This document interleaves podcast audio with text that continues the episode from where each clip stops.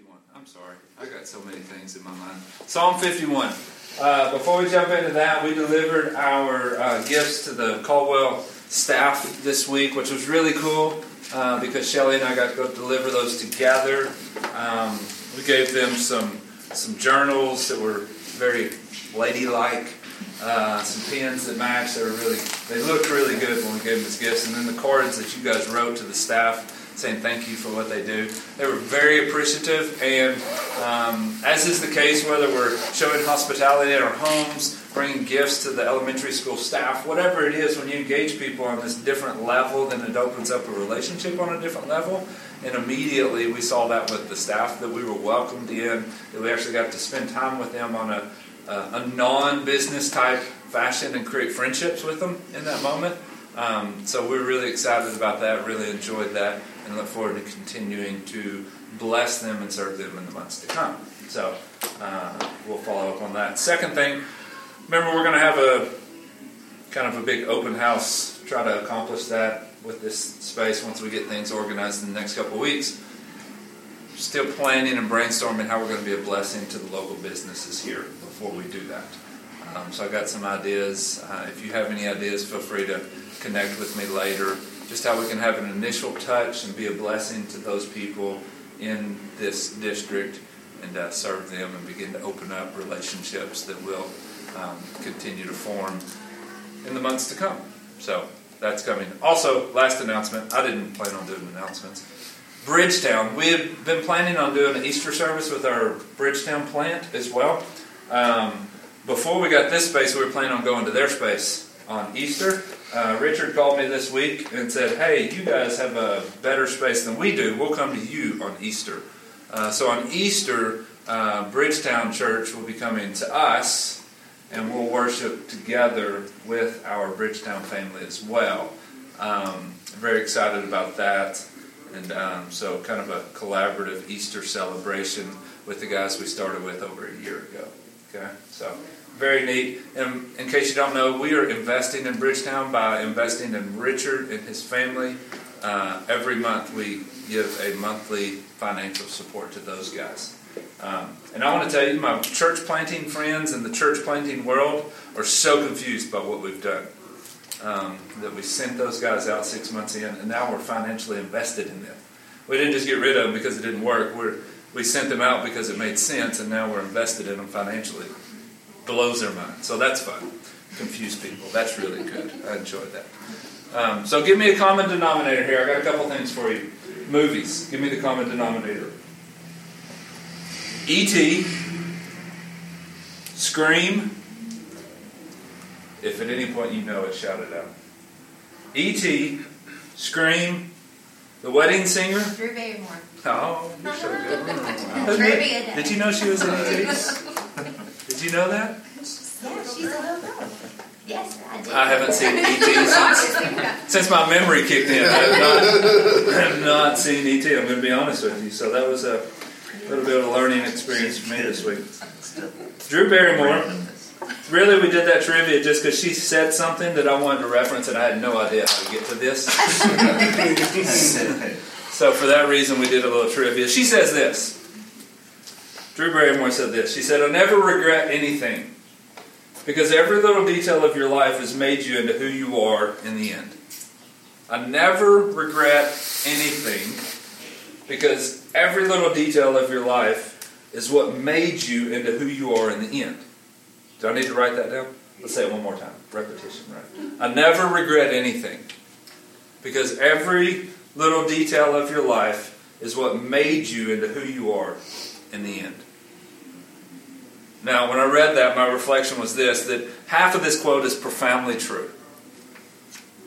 Incredibly true. Every detail of your life, every choice, every miss, every make, every everything is forming you and, and making you in the end, right? Uh, but the other half of this quote, I, I believe, is profoundly scary. When we avoid our regrets, when we say, I'm not going to regret anything because it naturally flows into who I am. Right? So, while second half is incredibly true, I think the first half is incredibly scary. But I think we all have a little E.T. Drew Barrymore inside of us. Has to be the E.T. version because if somebody's going to fit inside of me, it's got to be small. Um, Creative visual. it's true, right?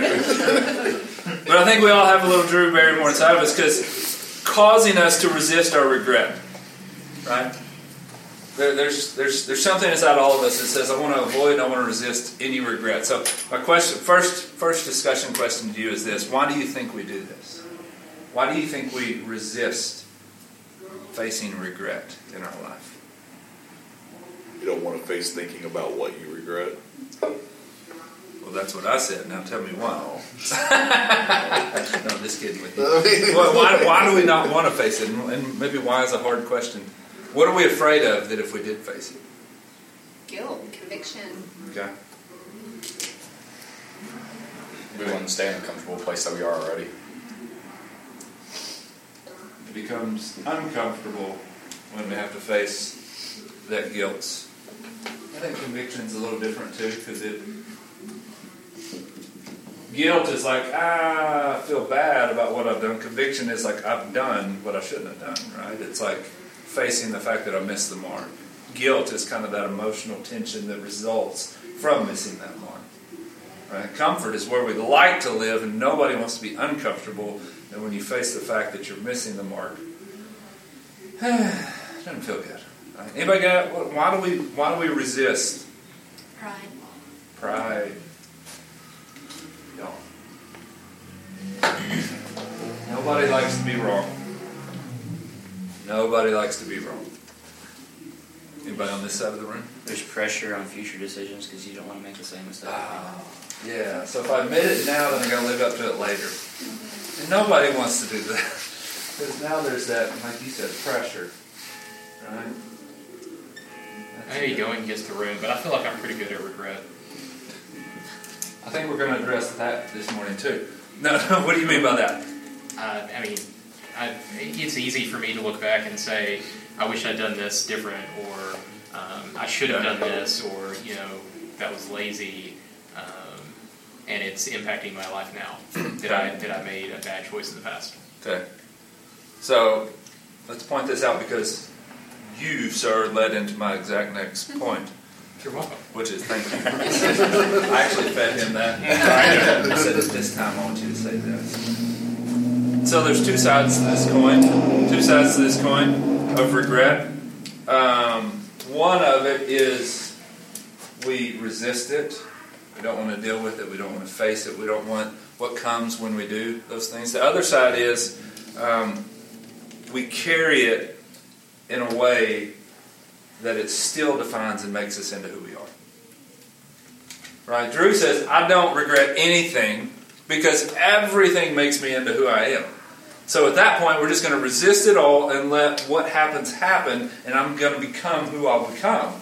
But then what, what I believe Sam's leading me into is on the other side, we recognize the regret and then we carry it in a way that carrying that load still defines and makes me into who I am. So either way, the resisting or the carrying of the regret becomes the defining mark of our future self. I think both of those are extremely unhealthy. I think both of them are. I think there's a better option, to be honest with you. And let's go back to our illustration that Micah said last week looked like a taco because she walked in after it was over. This comes out of 2 Corinthians chapter 3, where Paul says there's an old glory that Moses received on tablets of stone, and that when we look at Jesus, the new glory that comes with Jesus is so much greater than the old glory that came with Moses. He said, but I want to actually recognize that what Moses received from God on Mount Sinai and the tablets, the commandments, he said, it was glorious.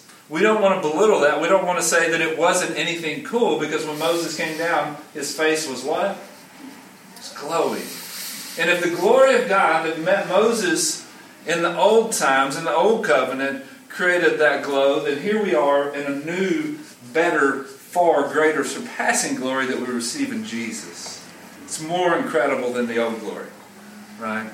And there were some key things that came with the old. The old glory that Moses received came with fear, came with death, uh, condemnation, uh, slavery. You're slave to our fear, slave to our sin, and it became it came with an obsession to temporary things.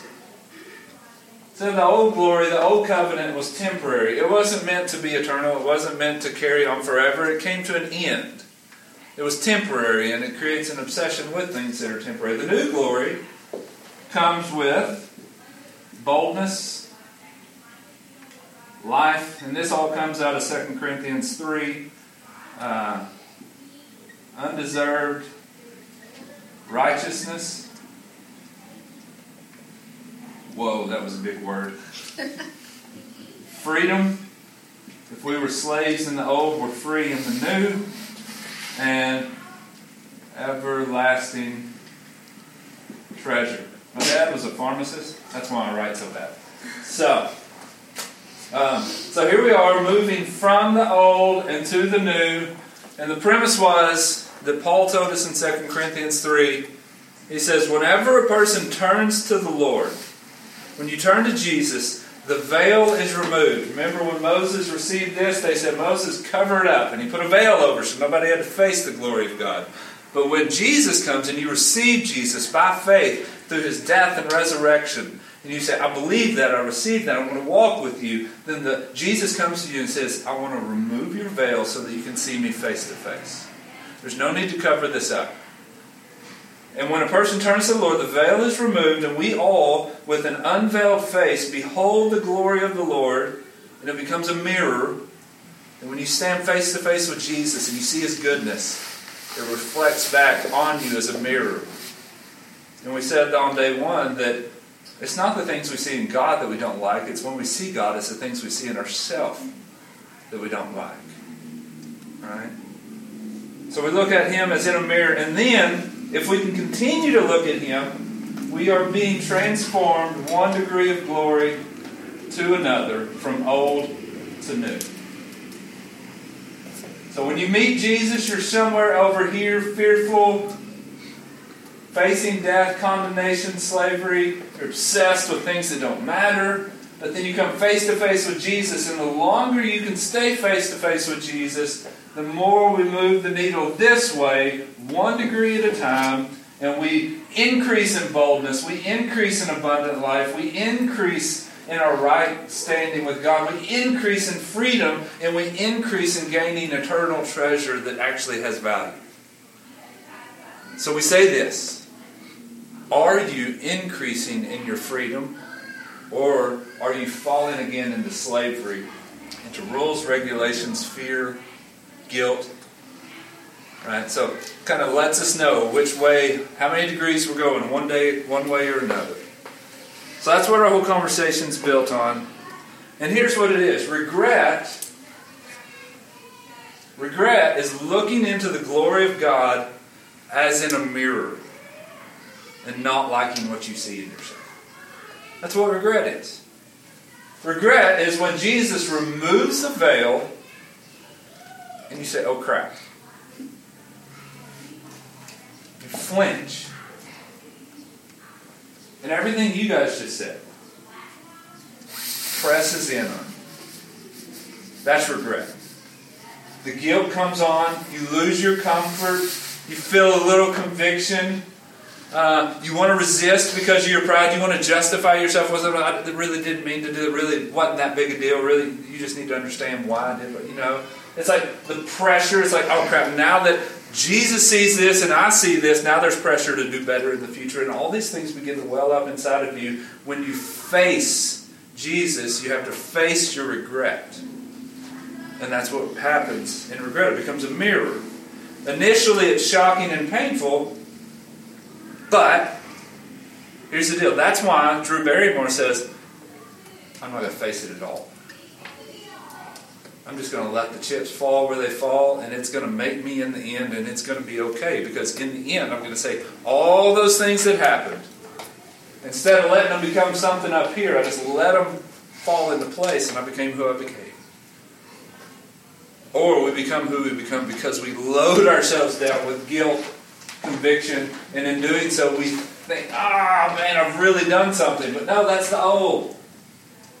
That's the old glory that says if you carry your guilt, if you carry your conviction, and you, you load yourself down with it, then you're really spiritual. You're really good. Well, that's the old glory. That's the old glory. But if you stand face to face with Jesus, you move towards the new glory. It's where these things are replaced with these things, right? But when you initially see the guilt, because you initially see Jesus, we gotta we gotta handle it. And if we can maintain our face-to-face posture with Jesus, then we're to move from here, and we're to move to there, right? So you're not more spiritual because you carry more regret.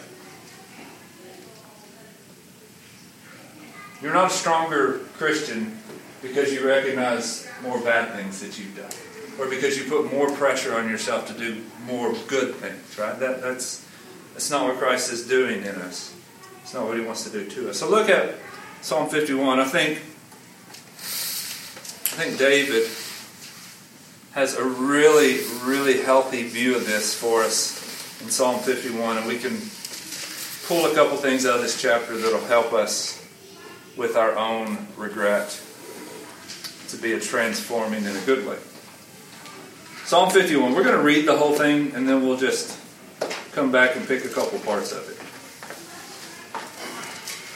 I was going to do this after I read it, but let's do it before. This is David right after he got busted. Okay? Anybody remember what David did?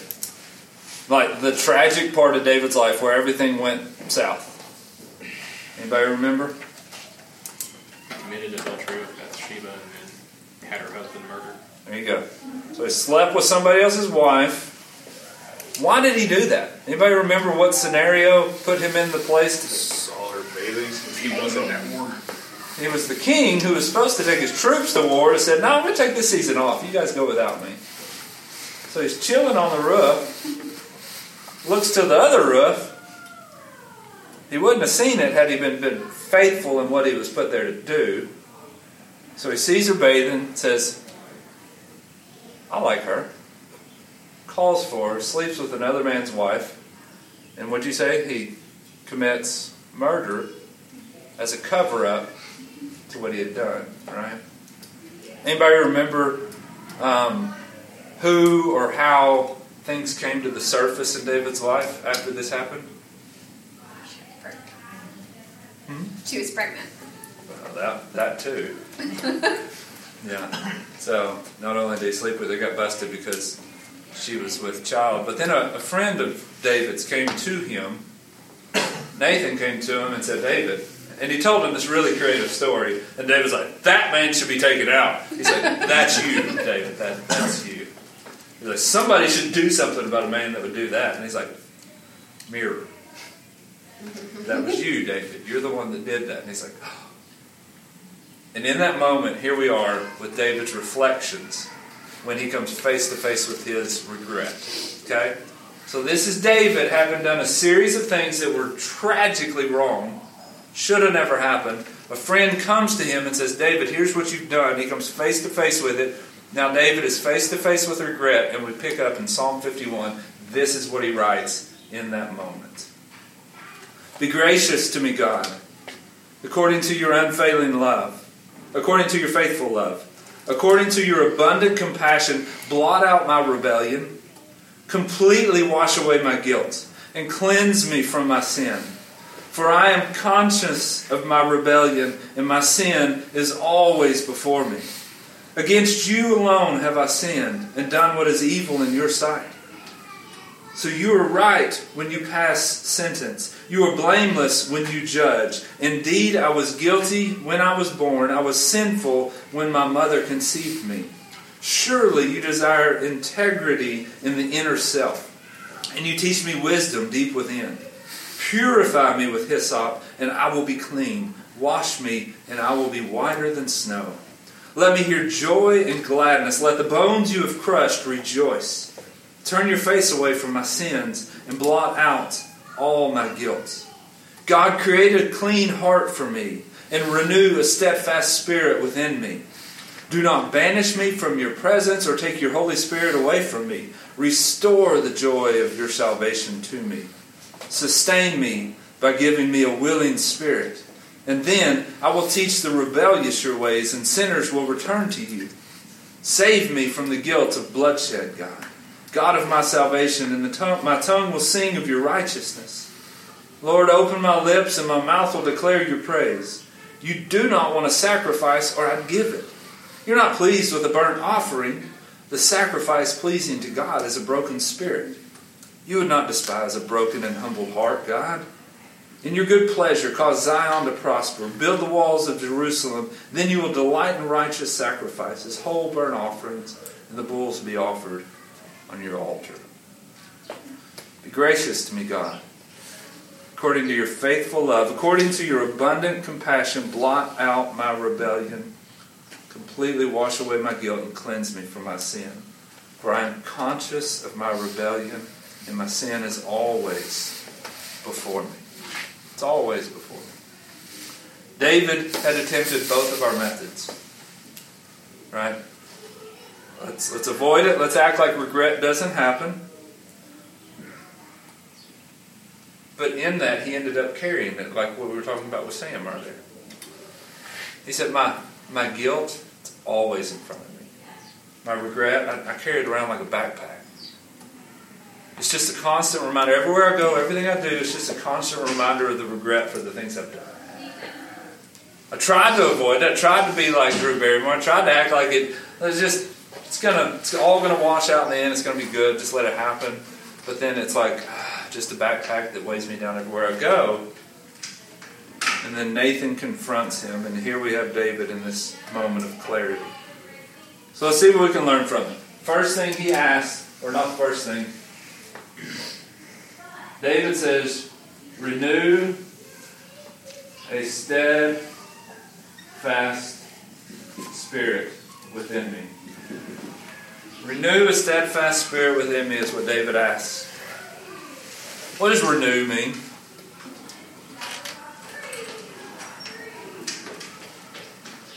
Let me ask this. What does renew assume? It was there before. It was there before. Already existed. I've seen it. I felt it. I know what it's like. I want it back. Renew that within me.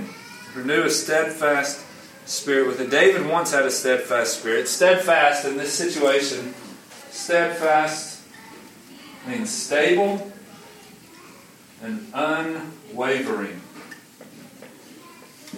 I want it back, David said.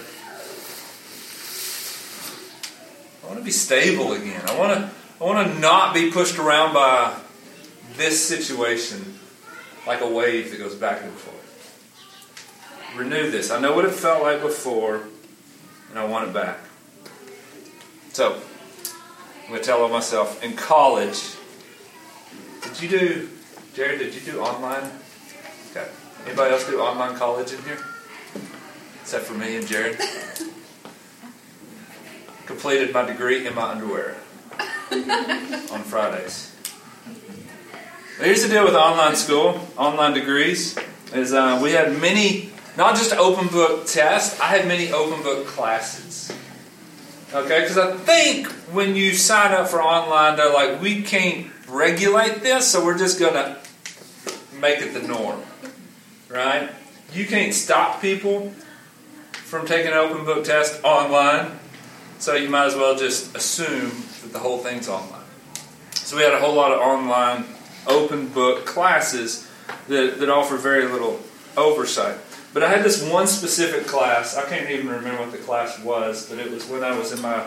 It was one of my actual classes. This wasn't like biology stuff that I just had to have to get my degree. This was like legit. Went with my degree. Part of my plan. I had to have this class to graduate with my degree that I had. And um,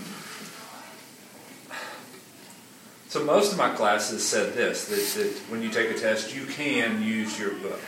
This one didn't say anything. It was just silent on the matter, right? And I got in a bind on one of my tests, and I'm like, I don't know. I just don't know. I'm, since he was silent, I'm going to treat it like it's the rest of them. And I'm going to make this an open book class.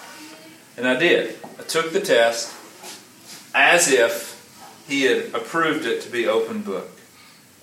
Um, my conscience is strong. Uh, if I do something, I, I, have to, I have to get rid of it. Right? I, I, it just, it's that way in every area of life for me. For it's a curse.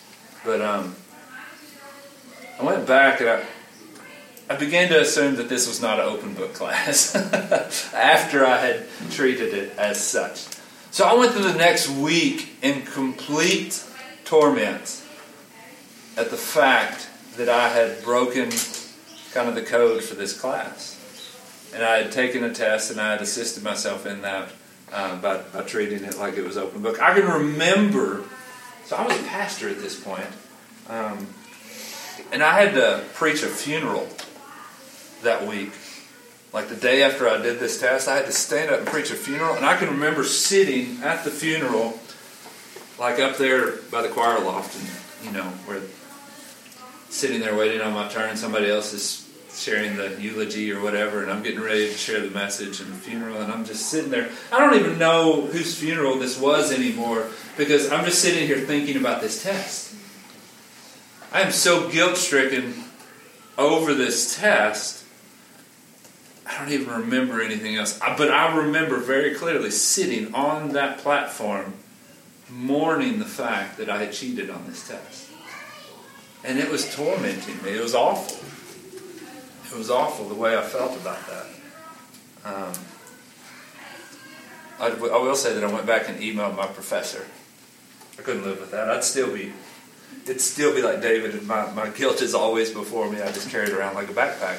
So I emailed him, said, "Hey, here's what I did. I assumed your stuff was open book. I realized it wasn't. Uh, do with me what you need to." I think he took some points away and said, "Don't do it again, or I'll fail you." Um, but at that point, whatever he did to me was far easier than whatever I was doing myself. Right? It was far. No matter he could have done anything to me, and it would have been a relief. Regret regret becomes a lens for what how we view the world. I could use the word filter here, that we filter everything that we experience through our regret, regret, and it changes it as it comes out. Or you can use the image of glasses, and it becomes the lens through which we view our world. As we go through day to day, as we live with regret, and David said it's always before me, then what it is, is it's a lens that changes how you see what you see all day long. Regret does that to you. It has power over you to do that. It changes the way you see the world that you're experiencing. So, the question to you is what does regret do to us when it becomes our lens? What does regret do to us when it becomes our lens for how we view the world? I'm going to give you, I'm going to get you started. It can make us bitter.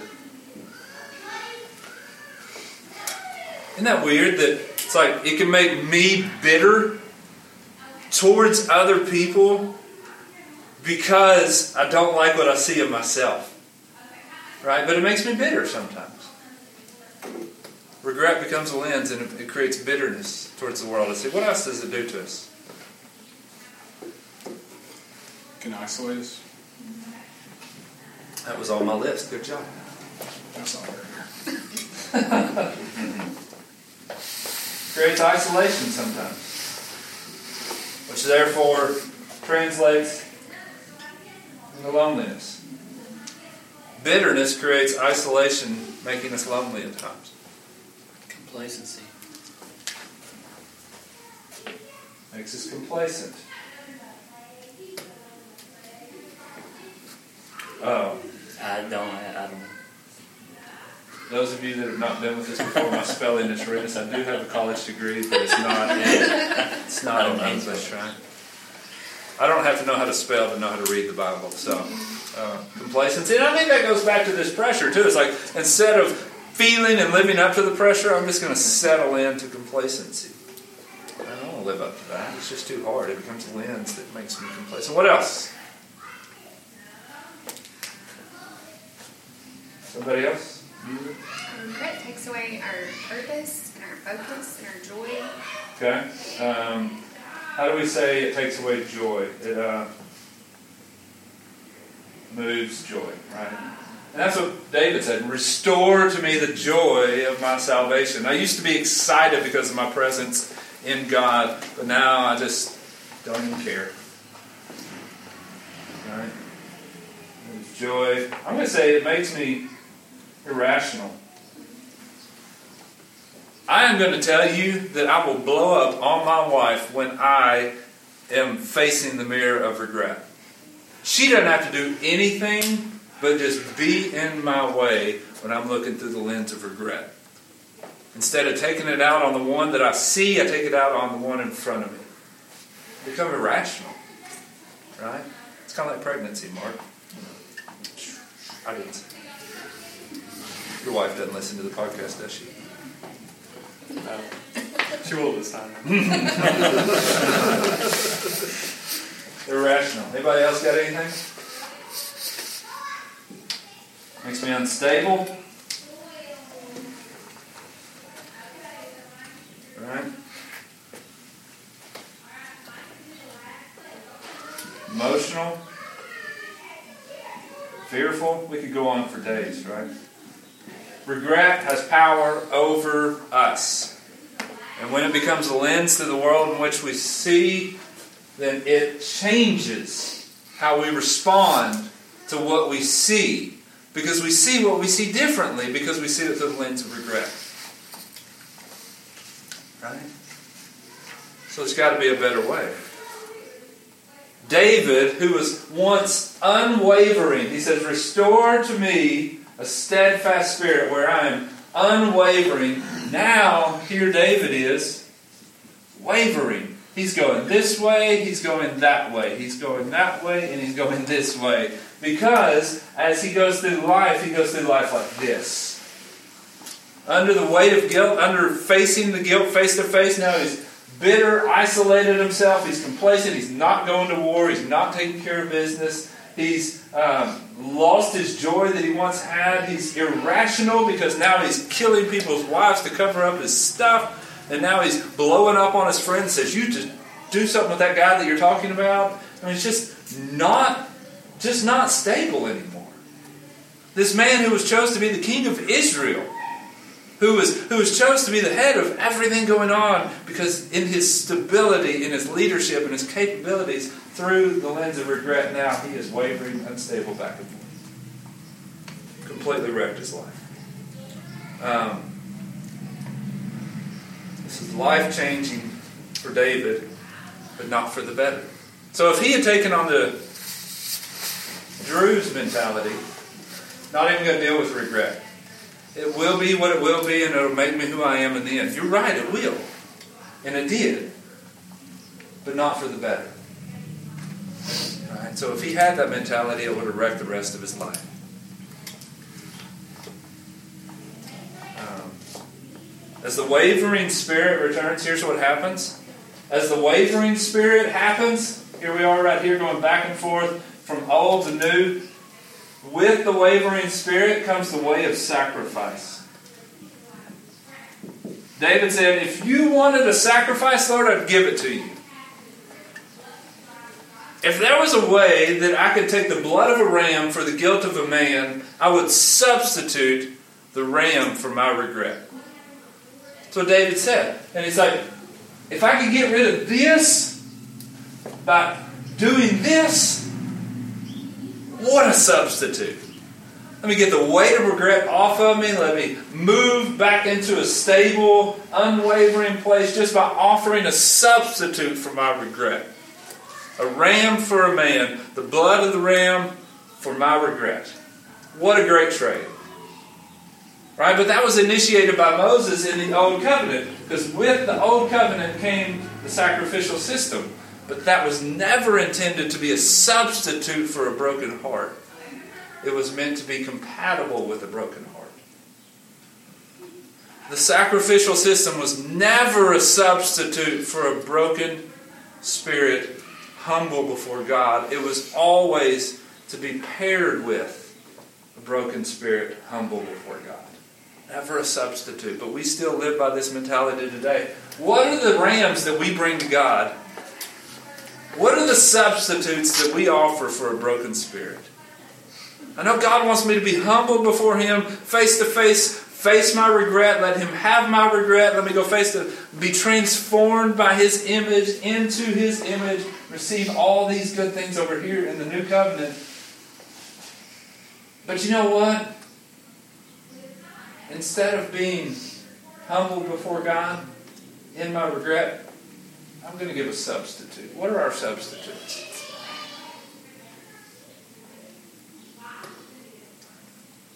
Busyness. Staying distracted to not face reality of it. I'm going to go, let's step into that a little further. And one of the examples of busyness is I'm going to serve, serve, mm-hmm. serve. Goodness. I'm going to do good things. Instead of coming broken and, and, and humble before God, my substitute, my sacrifice is my service. I'm going to be busy about it. I'm going to do more good things than anybody else. No, have you ever been humble before the Lord? Let Him change you? No. I'm going to reject my I'm going to reject my regret and I'm going to substitute the broken spirit for for my ram. And I'm going to serve. I'm going to serve in the church. I'm going to serve in the community. I'm going to do a lot of good things. God's going to be really pleased with my sacrifice. What else? What's another ram that we bring? Penance from from the Catholic Church. Okay. Same thing. I feel like that's too easy to Well, no, but I think that's um, say some Hail Marys and you're done. it's our um, traditions. I'm going to uphold the the religious duties, right? Uh, where's my list? Go? Oh, service, uh, duties, traditions, whatever we want to call those. Whether you're given penance in the Catholic Church or you're in First Baptist or wherever you're at, it's like you know what, my ram, I'm going to be here every Sunday. I'm going to teach a class. I'm going to go to the priest. Now, I'm never going to humble myself. I'm never going to let my guard down in front of the presence of God that could actually transform me, but I'm going to substitute that by going to the priest and making confession. Call it good. And actually, that's veiled too, right? You can't see me, I can't see him. Still keep that covered up, so it's not actually very personal. Kind of veil that regret. I'm going to give more than anybody else gives. I'm the biggest giver in the church. You willing to be humble? Nope. I'll give more than anybody else, right? So we have rams that we bring as substitutes. Know this substitutes, sacrifice, support the wavering spirit. They always do.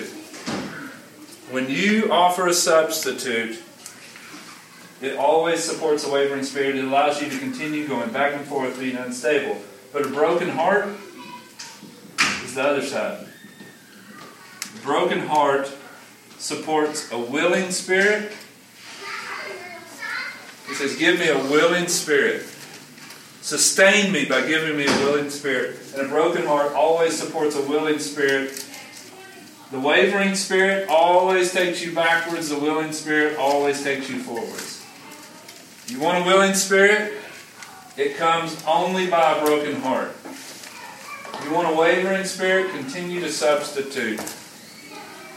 Continue to offer something other than your vulnerability, your humility, and let God actually deal with your regrets. You feel regret coming up? Cover it. Substitute. Do something else other than let God deal with it. All right?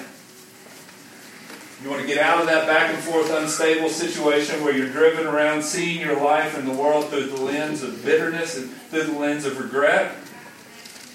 Quit acting like there's a substitute other than a broken heart. The sacrifice that the Lord loves is a broken heart. Humble heart. He will not reject it. He'll never push it away. When you look at your regret, you're like, I don't want to deal with it. I won't. Because everybody else is going to push me away when they realize what I regret. That's the assumption, right? It's like, I'm not going to let Jared know what I regret because then Jared's only going to see that when he sees me. And then we translate that fear onto our Heavenly Father and we say, He's only going to see me when He sees. He's only going to see that when He sees me. So let me substitute it. No, He says, our Heavenly Father's not like that.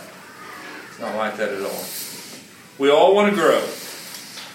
We all want to make progress on our spiritual journey, right? You realize that your regret has lied to you. You believe a couple things. You believe that your regret is weakness. I'm screw up. I'm weak. I can't ever get anything right.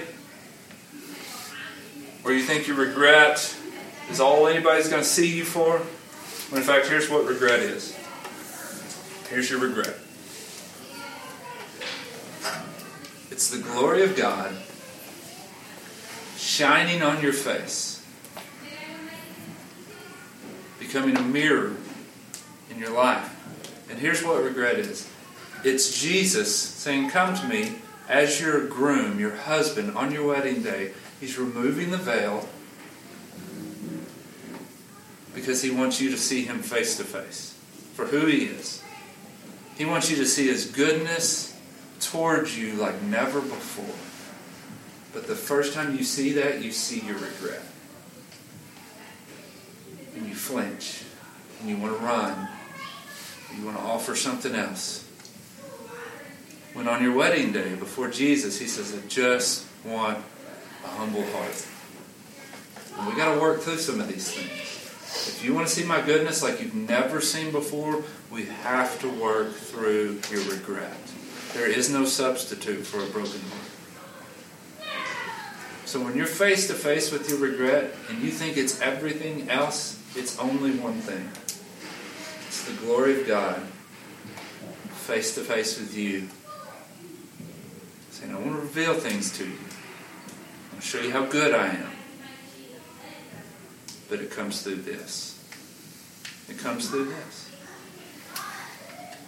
If you see your regret when you see Him, you have to work through it. There is no substitute. If you want to see the goodness of God like you've never seen before, you want stability in your life, freedom in your life, joy in your life, you want to build up everlasting treasure, everything that comes in the new, you want to be bold, there is no substitute for letting Him work through your regret to prove His goodness to you. It's not a bad thing. It's a good thing. It's a good thing. Last illustration I got for you. Me and Micah, well, like this is question three on the daily journal that we have here. We've worked through questions one and two previously. What do you regret is question three that you have to answer every day as you read through these dangerous prayers in this book. That's why we're doing this today. So me and Micah have made a habit of doing this together. She wanted me to do it with her. Um, so we'll read it, read the, the, the scripture and the commentary, and then we go to the questions. And she writes down her answers. Says, "What are you learning?" She hates that question because it's hard for her to answer. Um, what are you learning? What was question last week? Um, what am I thankful for? She writes that down. We talk about it. And question three, what do I regret? And we did this this week, and I noticed this. Here's what happened. She said, What am I thankful for? And she said, Mommy, Daddy, whatever it is. Thankful for all these things. And then she went and she said, What do I need to pray for today? Who do I need to pray for today? I'm like, Baby, you missed one, didn't you? No. I didn't miss one. Yeah, you jumped from question two to four. You, you skipped question three. What do I regret? No, I didn't skip it. She wouldn't read it out loud because she didn't want to say it out loud, but she wrote something down, I noticed. I'm like, you look at my 10 year old daughter and you're like, there's something she doesn't understand about why we come face to face with our regrets. She still has the mentality that she wants to hide it. We don't want to face it. We don't want it revealed. We don't want to be humbled by it because we think it's a negative thing when it's really a positive thing when Christ renews you and changes you. So instead of talking about it, instead of letting us pray over her regrets, she wrote something down in quiet, closed the book, and we went to bed. Still something she doesn't quite understand, but I think I think her mentality is probably a very common mentality that we bring into this room. And I think she's probably a good representation. So if that's true, I'm going to ask the question again. And we'll end with this. What do you regret? And for those of you that haven't been with us before, we don't ask hypothetical questions that you reflect on when you leave. We end with actual answers and plowing through the gospel. So what do you regret? I got one that I guess like since just even like seeing the post about just like what we're going to be talking about this week, it's been kind of stuck in my head. Uh, and also, hi church family, because like I really don't, I, I really don't feel like I've said shared a lot of this with anybody. So like, here we go. Um, so, being like the typical teenager that I was, like being in a relationship and being in a very toxic relationship, uh, I had an opportunity. Uh, we were at we were at her house with her with her parents, and uh, her parents were in a very rough spot, and uh, her dad asked me because I, I was still like doing the whole church facade of like I'm gonna show up and play worship music and do my whatever, and then I'm gonna go live a whole separate life outside of that. And uh, but he knew I went to church and stuff, and so he asked me um, just my thoughts on who Jesus is and and all that. And I was in a very dark place, and I don't want to face that because I'm sitting here like in this relationship with you know right next to her, and that's going to change. That changes everything. And I didn't answer that question, and I went to church the next day. And the only thing I, I mean, I, I gave a very dry answer. I really don't even remember what I said, but I've I avoided the question, and we talked about something else. And I don't know where he's at today or anything like that, but that was a direct opportunity that I think I've been uh, that's, stuck with me because I cared about my own sin and, and living in that and didn't want to face reality. And so it's kind of like what could have been with his life. You know, that even, uh, you know, God was still attempting like to use me in my brokenness, and I rejected it then. And, and it's like how many opportunities has that have, have been similar to that? It's just I don't know. It's kind of stuck with me. Like, and that was years ago. So. So uh, that's a beautiful illustration for everything we've talked about for three weeks. Um, but here's the question: Is is what what is God? So in in reflecting that back to you, like you said for years now, what do you think God's really wanting to show you, other than your guilt? One that, no matter what, um, I guess whatever my lifestyle is right now, I'm still broken. Like even though I can say that I'm in a much better place now than I was, I could be in the best position of my life, and I'm still broken. I'm still, I still fall short, way beyond the glory of God. Uh, but I'm still, God still desires to use us in our brokenness, and that doesn't change. Uh, and also, the fact of like being shy or being afraid to share the gift that, that Christ has given me. That that's it's so hindering, and it it, it doesn't. It's like, for me, like it carries far beyond that one moment, and so like one, I know that Christ will give me opportunities to continue and do this, and that's good. That's that's hope. Um, but also know like the impact of like not sharing it. Like when you're faced with these opportunities, um, know that one, like that, like it, it's it is it's weighty, I guess. Um, just know that what like if we're given this gift, this free gift of salvation, like it's not just something that we accept within ourselves. It's, it's something that we are called to, to give to those who need it that, and, to, and to share it. And that it's much bigger than something that we pray in private or pray with a couple people and talk about and post about and all that stuff. It's so much bigger than that. And uh, that was kind of revealed in, uh, I think, just the responsibility. Number one, the weight of that man's salvation and his presence with God is not upon you because salvation belongs to the Lord. It doesn't belong to you. Uh, you calling him to trust in Jesus doesn't make that happen, but Heavenly Father, Spirit of God calling him makes that happen.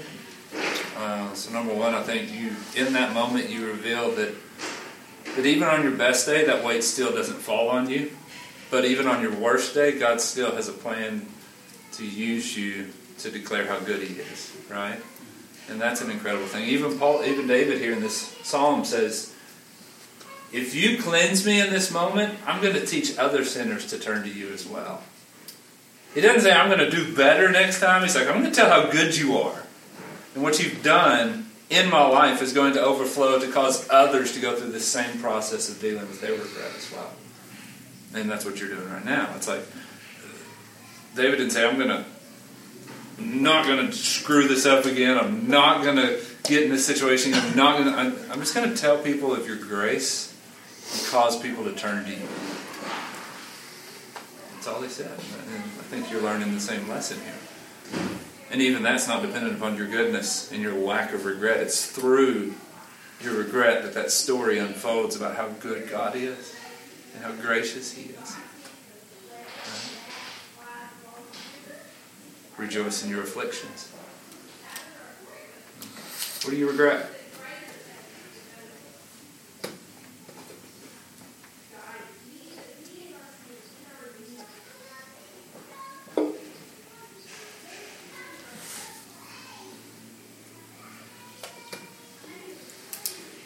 It's kind of like bedtime with Micah right now.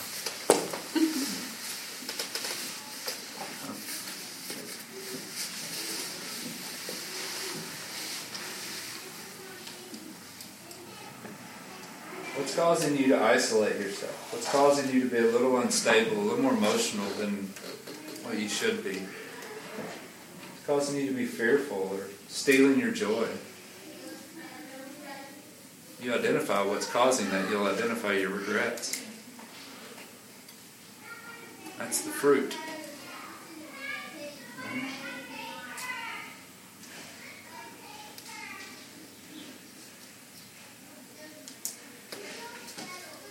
Whatever it is, let's remember there is no substitute. There's absolute, whatever's causing this, there's absolutely nothing you can do for or present to God to remove this, this wavering in your life, this back and forth, this instability. There's nothing you have, nothing you can give to substitute for a broken and humble heart before the Lord. He will not crush you. It's not the way He is. As you humble yourself in the presence of God and you let Him flesh these things out, He doesn't want to make you feel bad. He wants to heal you. That's the whole reason these things come to the surface. Number two, with God's people, when we ask that question, we don't want to make you feel that. We want to be a representation of our Heavenly Father in your life that leads you through your regret to greater freedom, greater joy, greater boldness. God has put us together and in this community to represent Him to lead people through this process. We are not a people who crush people who are already weighted by their regret. We are a people who lift that burden and remove it to give them greater freedom.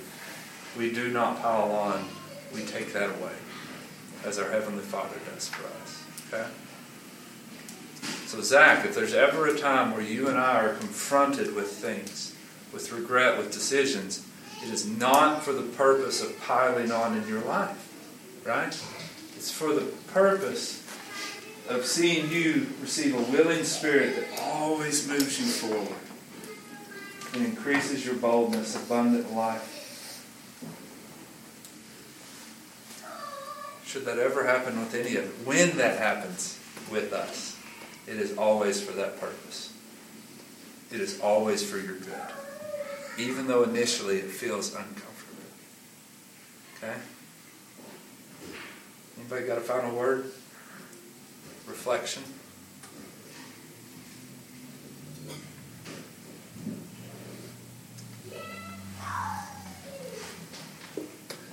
I'll say something.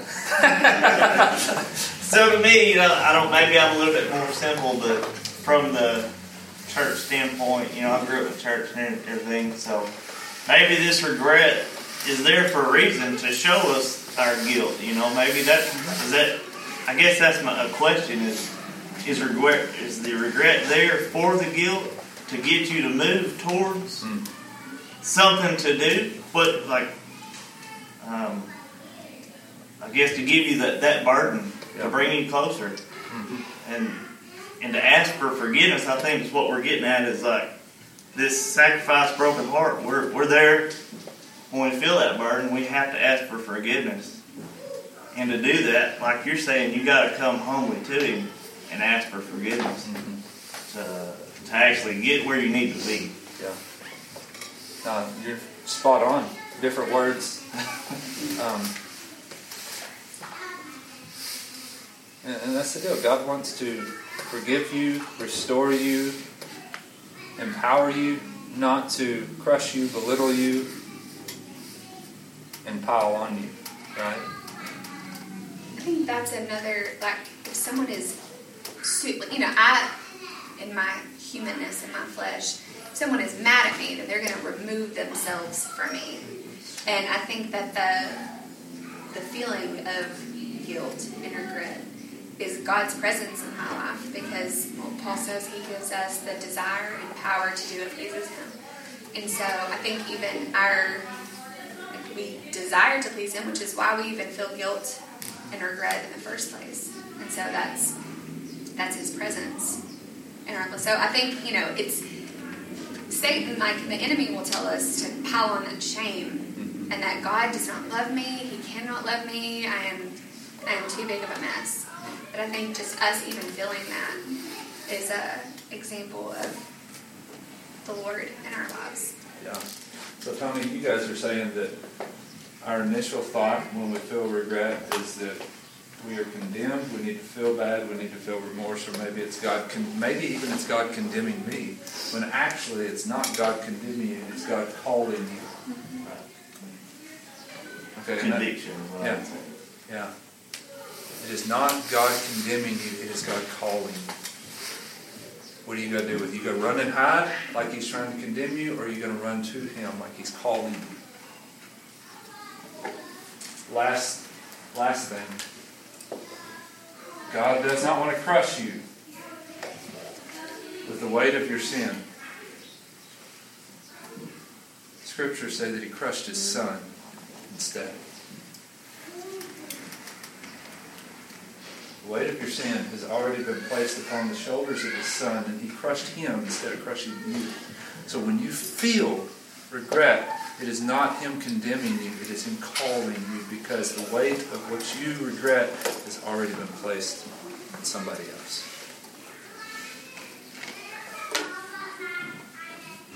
That's it. It's the gospel. A willing spirit comes to a broken heart. Let me pray. Father, I thank you this time we've had. God, I, I, I'm